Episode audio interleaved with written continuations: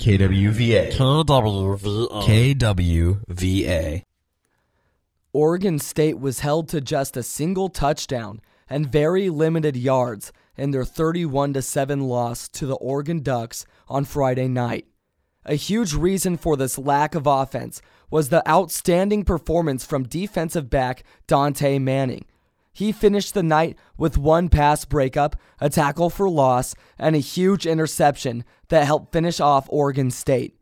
This was the most Dontae has played in any game, and to this day, this is the biggest impact Manning has had on the Ducks defense.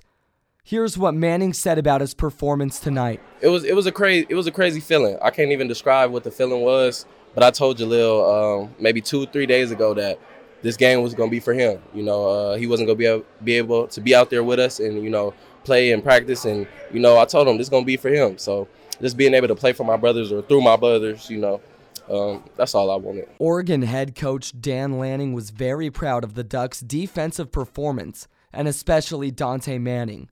Here's what coach had to say about it. Proud of the way he played tonight. Um, obviously, I have to go back and watch the film, but you know, every time I looked out there, he was you know stuck on somebody. And that's what you want when you.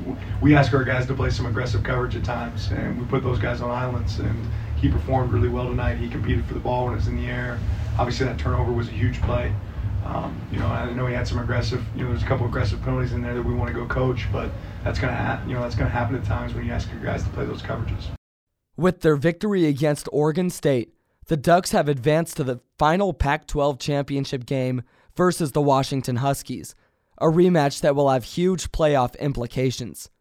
Live from Autzen Stadium in Eugene, Oregon, Brody Napier, KWVA Sports.